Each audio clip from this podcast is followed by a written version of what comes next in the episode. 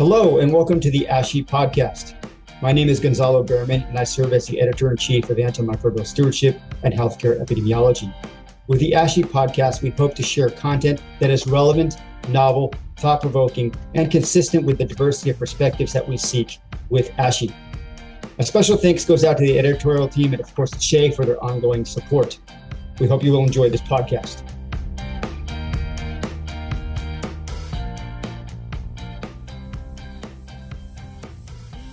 Hello, everyone. Welcome to the first official recording of the podcast series for the journal Antimicrobial Stewardship and Healthcare Epidemiology, Che's new open access journal. My name is Priya Nori. I am the deputy editor of ASHI, and I'm joined here this morning by Dr. Pam Bailey, who is our social media editor, and of course, our guest, the incomparable Dr. Suzanne Bradley. Welcome, Dr. Bradley. We're so thrilled to have you this morning. So for those who may not be completely familiar with her bio, Dr. Bradley received her AB magna cum laude in biology from Mount Holyoke College and her MD from the State University of New York at Buffalo School of Medicine. She completed an internal medicine residency at Ohio State University Hospitals and fellowships in infectious diseases and geriatric medicine at the University of Michigan. She's a fellow of the Infectious Diseases Society of America, the American College of Physicians, and the Society for Healthcare Epidemiology of America. Dr. Bradley is a nationally recognized expert in the problem of infectious diseases in older adults. Her research has focused on the epidemiology and prevention of infections in older adults and in nursing home residents. She has served as chair of the Shea Long-Term Care Committee. She's an expert reviewer for the Center for Disease Control and the Centers for Medicare and Medicaid Services.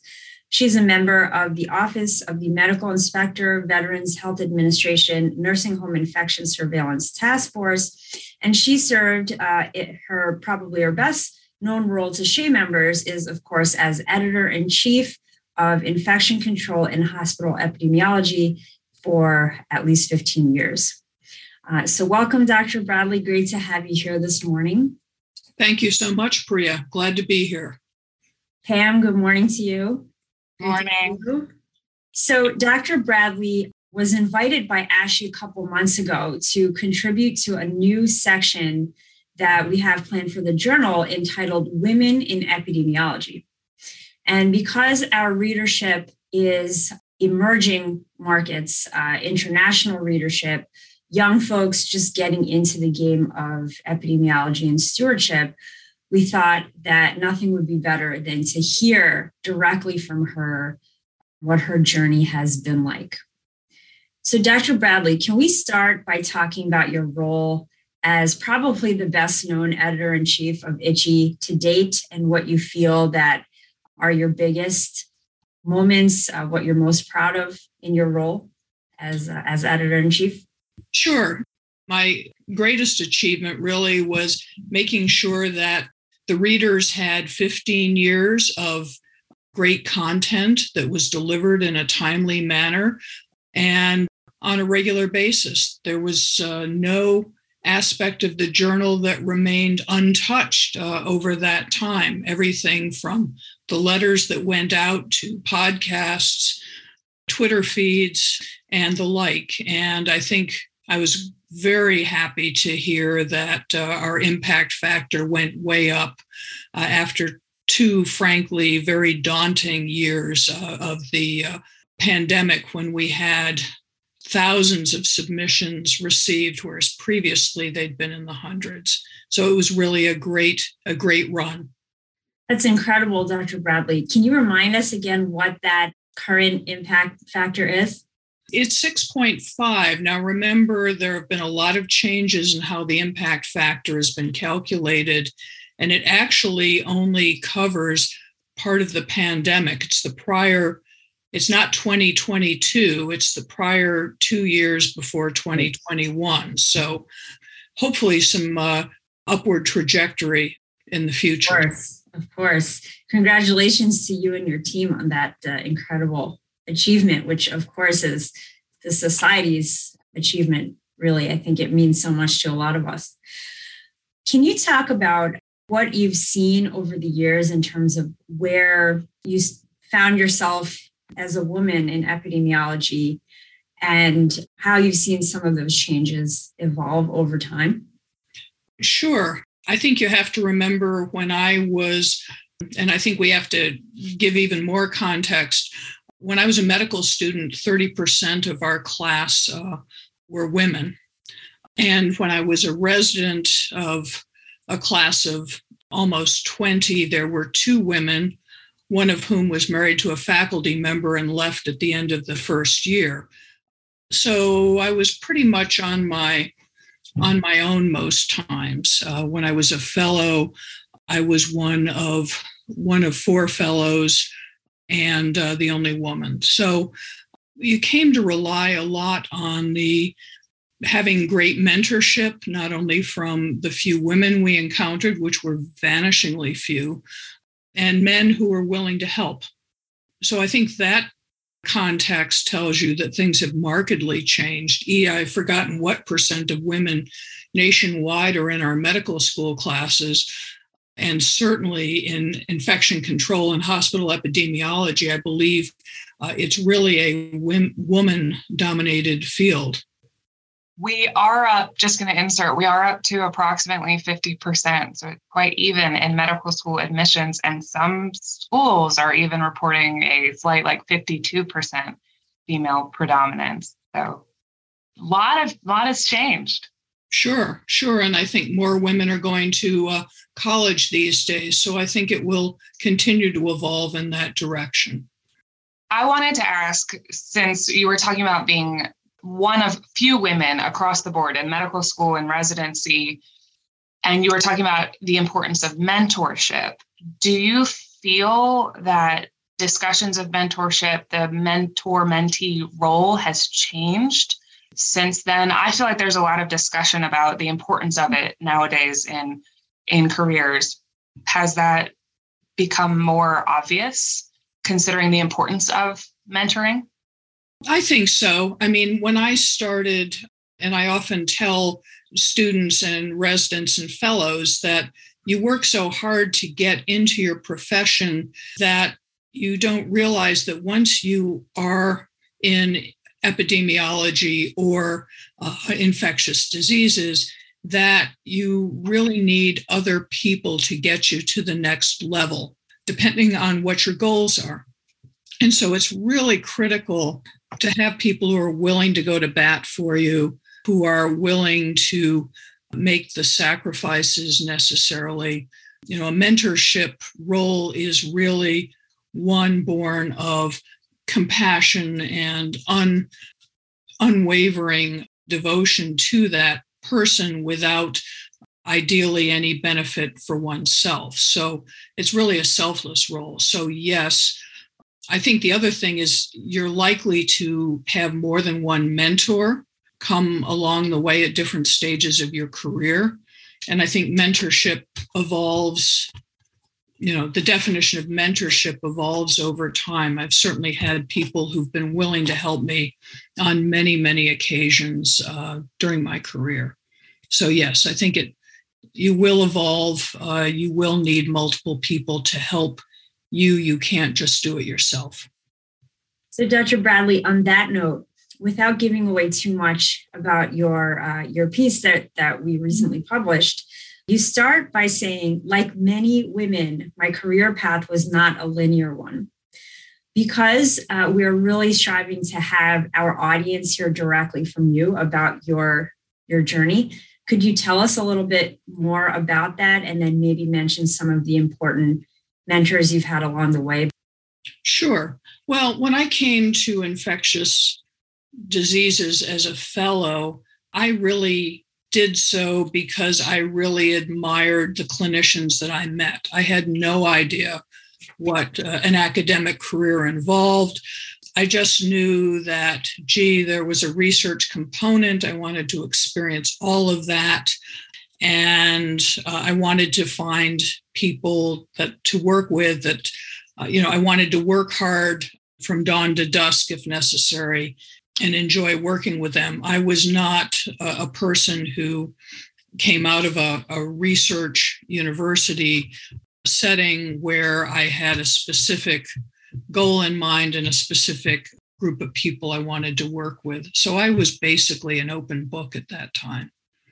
So let's see, without giving too much away, initially I had interviewed at a program that will go unnamed that offered a specific track in epidemiology. And given my worldview at the time, I said, gee, that seems awfully narrow. I don't want to do that. I ended up going to Michigan.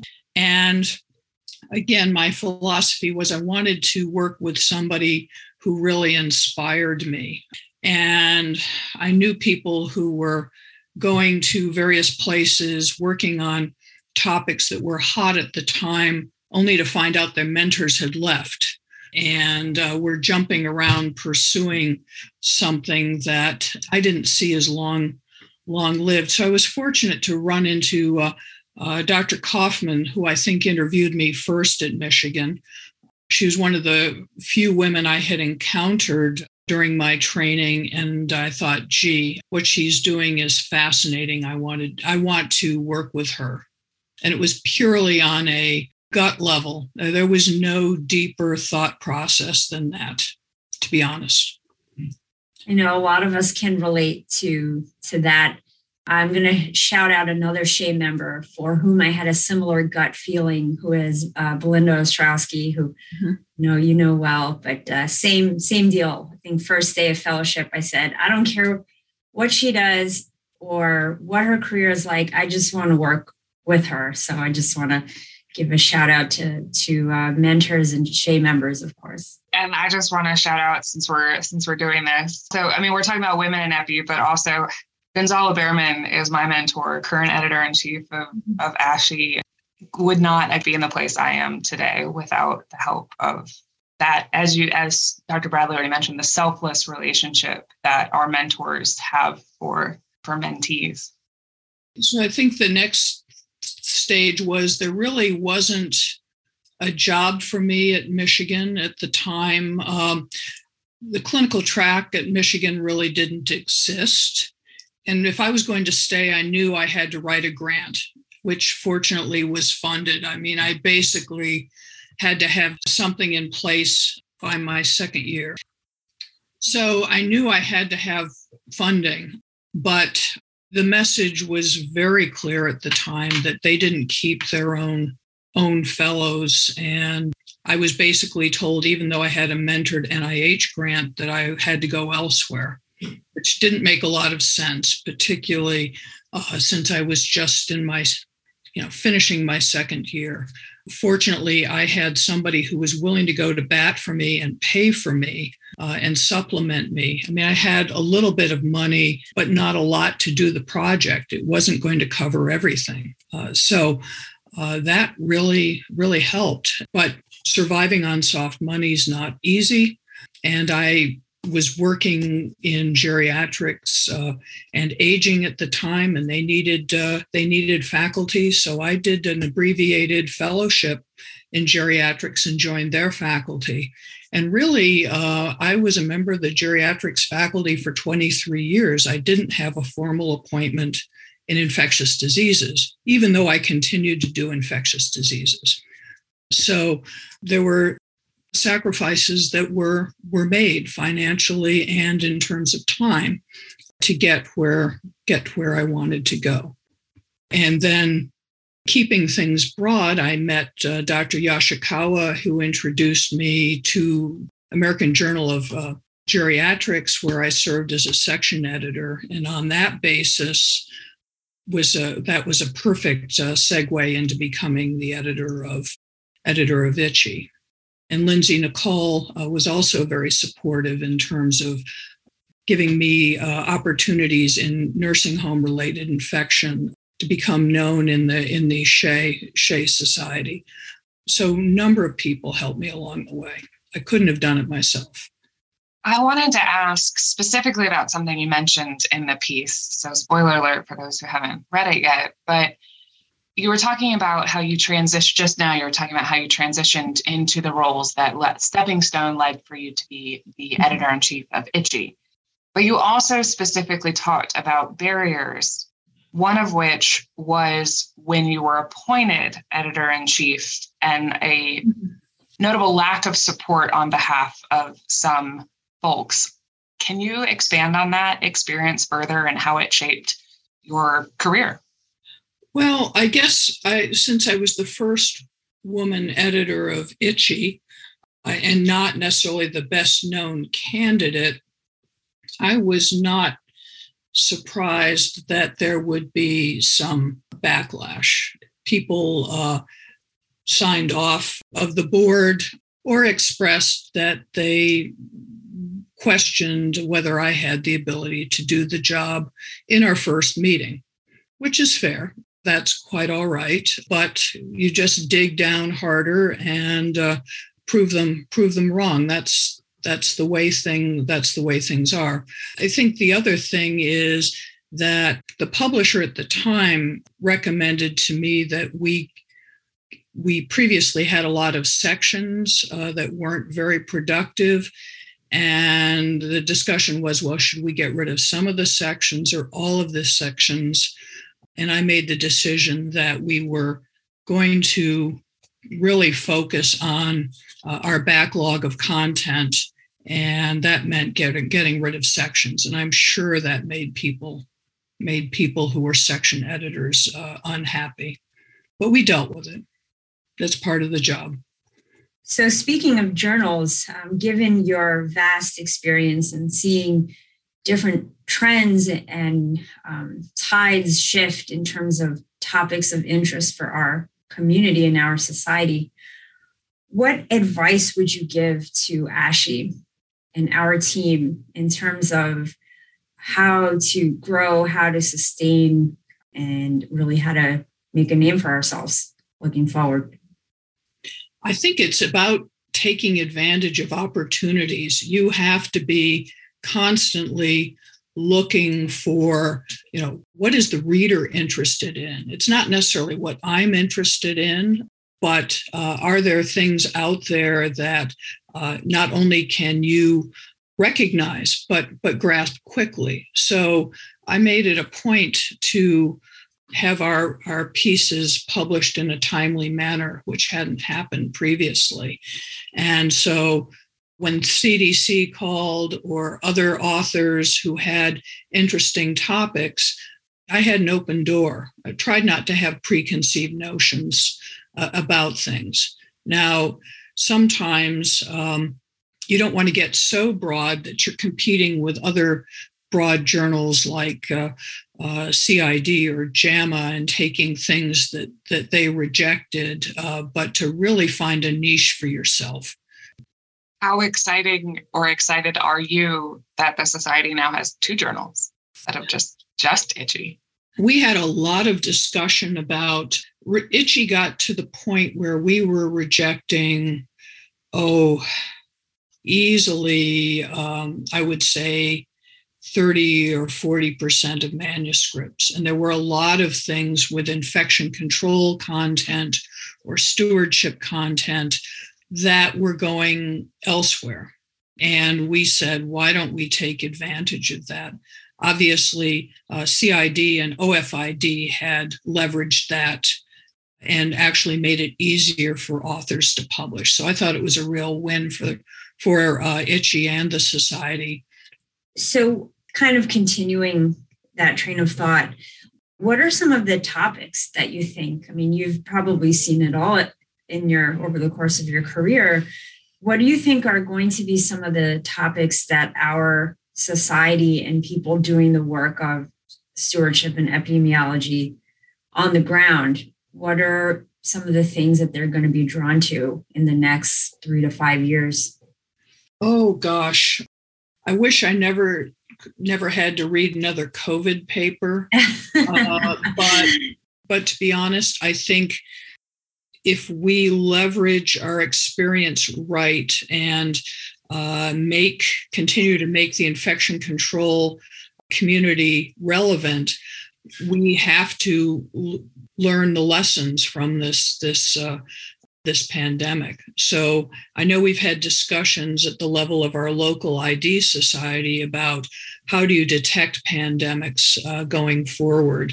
We've talked about measurement of viral genome or whatever in water supplies as a measure of rising possibilities of pandemics. So I think as we become a one world or a smaller world, pandemics are going to continue to be at the forefront, I think.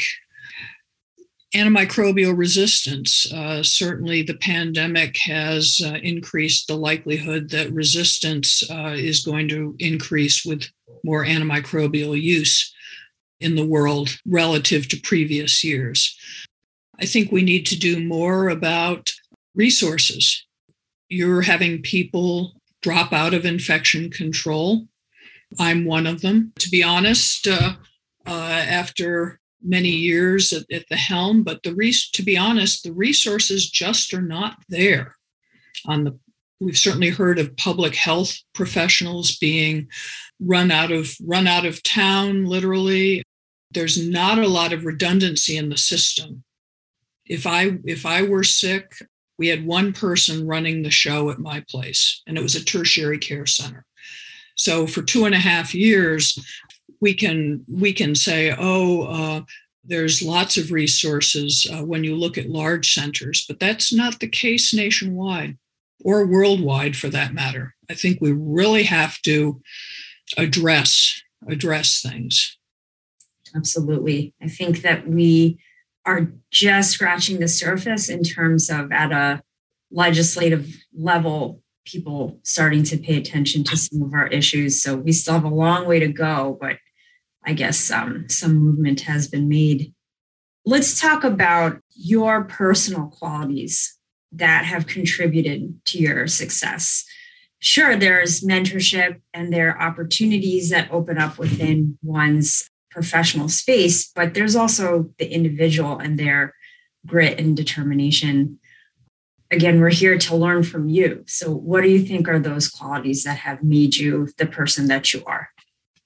Well, I think I was fortunate, and there are other reasons that I could succeed. I had limited debt. I did not have children. And so I could take the opportunity to say, okay, I can dig down and give of myself 120%, and there were not other factors that were at play. So to be fair to everybody, not everybody has those advantages. So I could take a financial hit for a while. But I would say persistence, stubborn, if you will, willing to learn things that weren't often of huge interest to me, but were necessary. Those were the sorts of things that I think contributed to my success.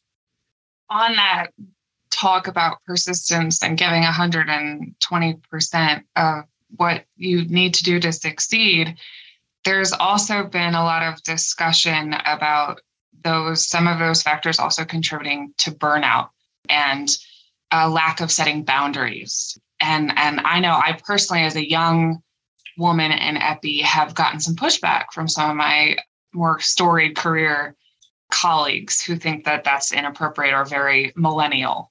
How do you balance that persistence, that stubbornness, with your mental health? Well, I think I had worked with a great group of people who were very supportive at my institution. If I had not had that level of support personally, I'm not saying that I had lots of resources, because quite frankly, I never did, that you just wanted to go the extra mile and do that. I think having keeping a routine at home.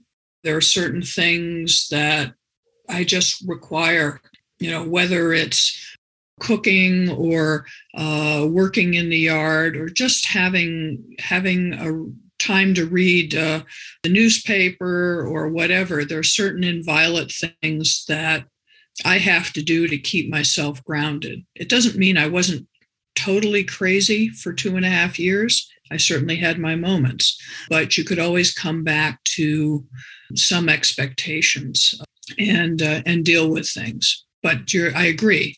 There is a lack of redundancy in the system that can make it very difficult for people to do their best work. And I think that needs to be fixed. But to be honest, a lot of these jobs are very hard at higher levels. And when the buck stops with you, whether it's editor or chair or chief or running a committee, and you don't get around to doing it, the process falls apart. It really starts with you. So you have to make your priorities, I guess, is what I'd say. And for me, these were priorities. I think the superwoman who can do everything is, I think people have realized that's not feasible. Dr. Bradley, do you think that having professional society membership or engaging and being an active member helps to mitigate some of those burnout issues? Has that helped you along the way?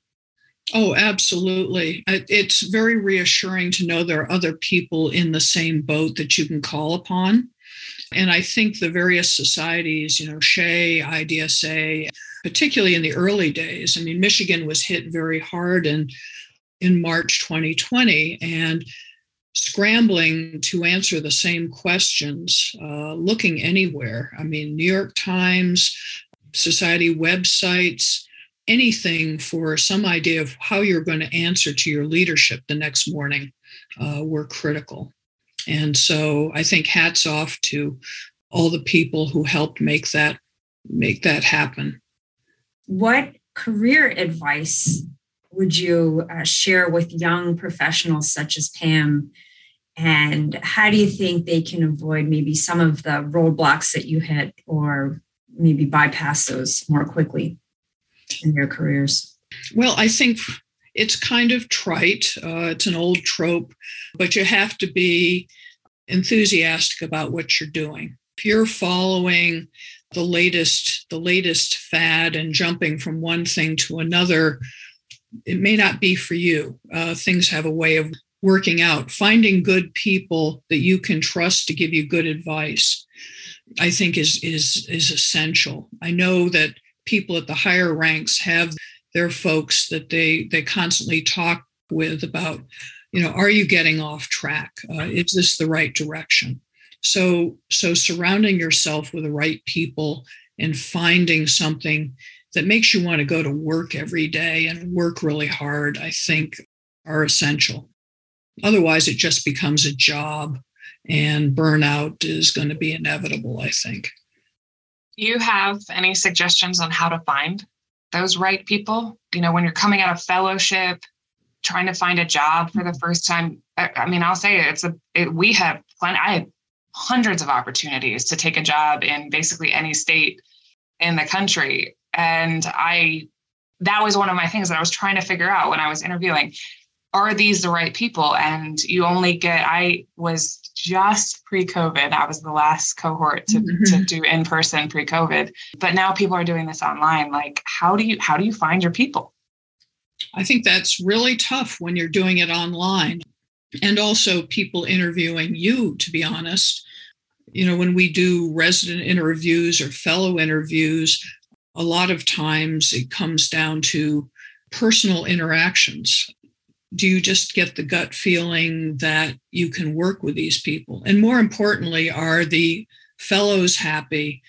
And they're also looking at things, quite frankly, like how are you treating the staff? So that's a big one at Michigan. If you write a thank you note, but you treat the secretaries abysmally, that reflects. So in-person interviews. And I wish I could tell you that I had any great suggestions. Maybe you'll be at a stage where you really want to work with a top person in X field, but they're a pain in the neck to deal with. You're going to have to think long and hard about that. You may be better served by taking a position with fewer resources, less prominent people, but having a better space to develop on your own. I think it's entirely individual. I would caution about chasing the brass ring too early and saying, I have to go to X institution. I have to pursue this topic. Topics change. People leave. Are you going to be happy there? It's all about the long game, I guess. Yes. I've been here 38 years. It hasn't always been easy, but I don't think I could have done the long game otherwise. Dr. Bradley, tell us about some of the relationships you have with your mentees that have been special to you. For instance, Dr. Dave Kalfee, who has taken over for you as editor-in-chief of ICHE. What are some of the relationships that you've treasured over time in terms of you being the mentor and that person being the mentee? Well, I think one person who's done very well, Preeti Malani, was one of my, had worked with the prior editor on ICHE, and she was at Michigan and had a great journalism background, and she was a great resource for me. And I was able to, I think, help her in various ways, personally and professionally. It's often hard to define what you give in a mentor-mentee relationship. You know, some direction, some prodding. So Preeti obviously has done well as an editor in JAMA. We have a colleague in England, Sarah Hederwick, whose husband had a guaranteed job as a consultant. She wanted to be consultant in ID and infection control, but that wasn't guaranteed. She often joked that she had to redo a lot of her training that she had done in the United States because they wouldn't accept her training. And she joked that her epitaph would be, I finally trained. So she didn't have it very simply. We did some wonderful studies on fingernails. And then other notable folks, Shelley McNeil at Dalhousie in Halifax has done gone on to a great career. But I think, you know, over the years I've tried to help a lot of people who just needed letters of recommendation, worked with people like Robert Bonomo, Mark Loeb. The line between mentee, mentor starts to blur. It really becomes about being colleagues and helping each other out. So nicely said. So Dr. Bradley, to your comment that you just made about the relationships that evolve over time and how people become colleagues and, dare I say, even friends, that was something that I know I've experienced, where people that I've met at Shea, at ID Week that I don't work with have become dear friends, even though we're at different institutions.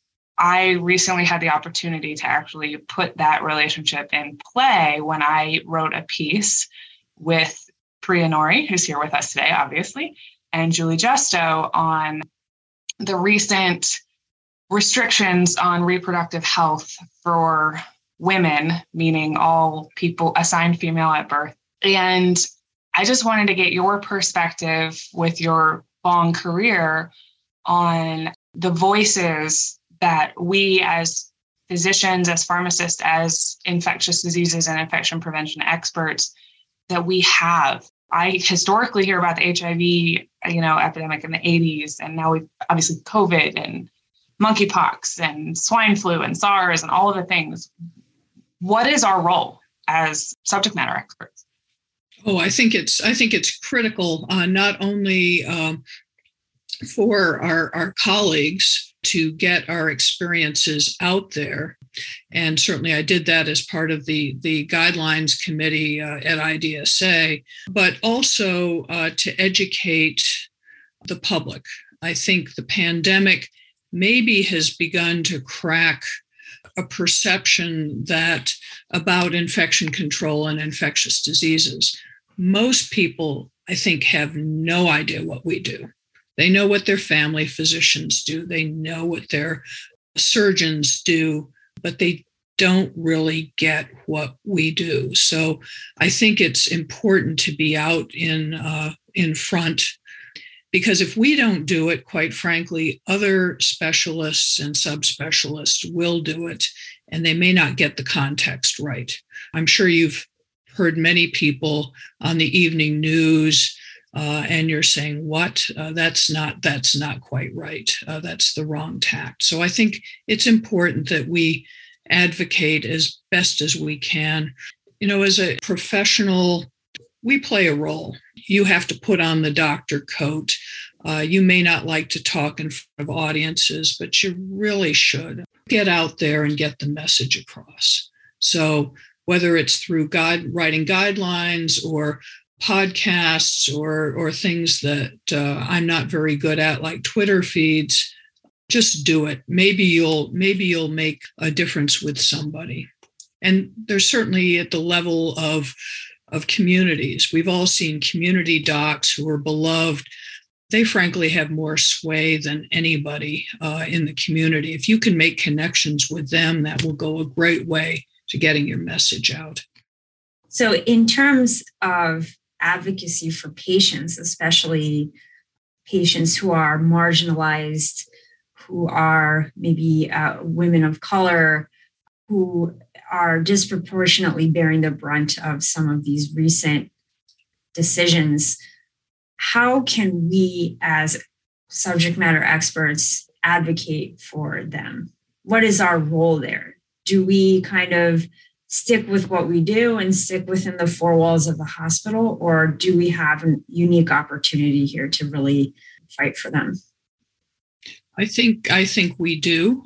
At the level of the hospital is important, because sometimes, like during the HIV epidemic, physicians had the wrong idea about HIV, and we had to go to bat to make sure they got their surgical procedures, that people who were perceived as being at risk of HIV got their surgical procedures. There was a lot of bias at that time. So certainly at the hospital, it's critical, but I think also at the level of your local medical societies, your professional societies nationally, if you have opportunity to speak with television reporters, develop a rapport with your local groups. Yes, speak out. Nobody knows the subject matter better than you. You know, I'm an over-preparer. You know, even though I know what I know, sometimes I just feel more confident if I prepare, but we can all do this. We all have to get up and present in front of attendings, and this is no different, or in front of your CEO. Just do it. I think it's important. It's an important service, particularly related to the recent developments with Roe. I think it's critical to protect our patients, that we take an oath to take care of them, and above all else and anyone else. And how can we do that under the circumstances? It's been made exceedingly difficult. So I'm going to switch gears. I'm going to ask you a question, Pam. Dr. Bradley ended her last sentence with, it's been exceedingly difficult. So as an infectious disease physician practicing in South Carolina, tell us about what you were going through that day when you, either that day that the leak came out or that the official decision came out. Walk us through that, and how did that culminate in this amazing piece that you led, entitled Restricted Reproductive Health and Infectious Diseases Outcomes, a Call to Action, which, as a reminder, is on our website, our ASHI Journal website, as well as in our Twitter feed, and we will include that in our show notes. So tell us about that journey. It's been a very interesting journey. As a young woman of reproductive age, I have my personal opinions for sure. I have my opinions in my Dr. Bailey role, both as an infectious diseases physician, but as a infection preventionist, epidemiologist, public health advocate. It actually goes back to when I interviewed to come down here and people asked me, why are you going to South Carolina? And I have a passion for health equity. And that is what drove me to come down here. I actually work on stewardship in rural places that don't have access to infectious diseases physicians. So it gets to the point of also being a subject matter expert speaking out because 80% of counties don't have access to infectious diseases physicians. So we have to do a great job and not just stay in our little four walls of a healthcare center and really reach out. So I knew what I was getting into when I moved to South Carolina. I remember when the Alito opinion leaked I think it was in May. So we knew it was coming. South Carolina had a heartbeat bill at that point in time. Hadn't really gone into play because there was some, it was one of those that triggered really with the Dobbs decision, really. I happened to be, it was a Friday morning. I was actually rounding with my medical team. And we had a good week. We'd actually done a lot of discussions about social determinants of health. And so it was really interesting when the alert popped up on my phone, which I had sitting next to me because I was, my pager's on my phone too. And we just took a minute and I couldn't even the incandescent rage that I no longer had bodily autonomy to make choices for myself as a highly educated woman who was not qualified to be a practicing physician until I was age 33. All of a sudden, I have all this education, I have all this training, and now I have no control over my own body. It's been an interesting roller coaster in South Carolina too. That night, there were protests at the State House that I happened to drive past that I've never honked my horn so hard. And Julie and I had obviously been talking about this. She was the one that I kind of turned to. I'm like, what is going on in America right now? And Priya, you reached out that weekend to be like, hey, how's it going? And this is the so important thing in the COVID times that we've learned, checking on people, just sending a quick text. So important. And so I see this as a intersection of ER doctors, OBGYNs, and infectious diseases.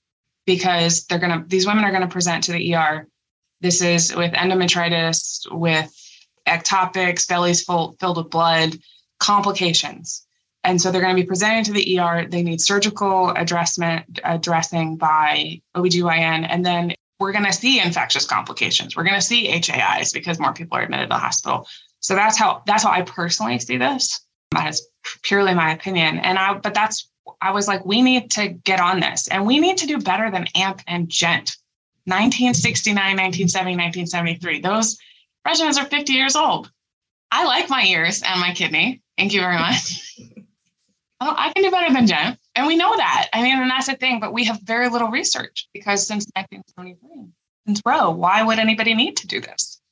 So it's been a bumpy ride, both personally and professionally. And when I talk about this, a lot of times I take my personal opinion out of it. And I say, as an infectious diseases physician, I know X is going to happen. And that's where that piece came from. I tried very hard to keep it non-political because obviously there's a lot of politics associated with just the term abortion. And a lot of, just that instinct. I say abortion and people have visceral responses. And that can be different from person to person. I absolutely endorse that. I've had great conversations with people who are on the opposite side of the spectrum of this with me, even in infectious diseases. People have very different backgrounds. But we as scientists need to continue to do what we've been doing through the HIV pandemic, through COVID. We need to continue to step up and fight for safe healthcare and access to it for our patients, bottom line. Well, thank you so much, Pam, for sharing your truth with us and telling us about your particular journey as an infectious diseases physician, a young woman practicing where you are in South Carolina. You mentioned that I was checking in on folks. It's very easy for me to do that, practicing where I am. And I just really felt for the girlfriends that I've made throughout my years at Shea, and I wanted to make sure that wherever they were, knowing that we were thinking of each other and we were standing up for each other. So thank you for your admirable work in channeling what you were feeling that day into this incredible piece. And of course, thank you to our guest, the indomitable Dr. Suzanne Bradley. We're so honored to have you here today. And just as a reminder that both of their articles, Dr. Bradley's Women in Epidemiology and Pam's article we just mentioned, are both up on our website and will be available in the show notes. Dr. Bradley, any parting words? Well, I guess I was reminded when Dr. Bailey was talking about endometritis. Remember that Ireland was a strict no abortion country for many years, and then a young medical trainee died of endometritis, and that certainly turned the tide at that country. So the medical profession was able to turn the tide. I think we can look to them and other examples to help us move forward. Wonderful. Thank you so much. Pam, take us out. Thank you guys for listening. We are excited to be concluding the first podcast for ASHI. Please check out our website. We are open access, so you can click on every single paper that's been published. There's some really great content as we hit our we're halfway through year two here. We also definitely want you to follow us on Twitter. It's at ASHI_journal. And stay tuned for the content that we have coming next.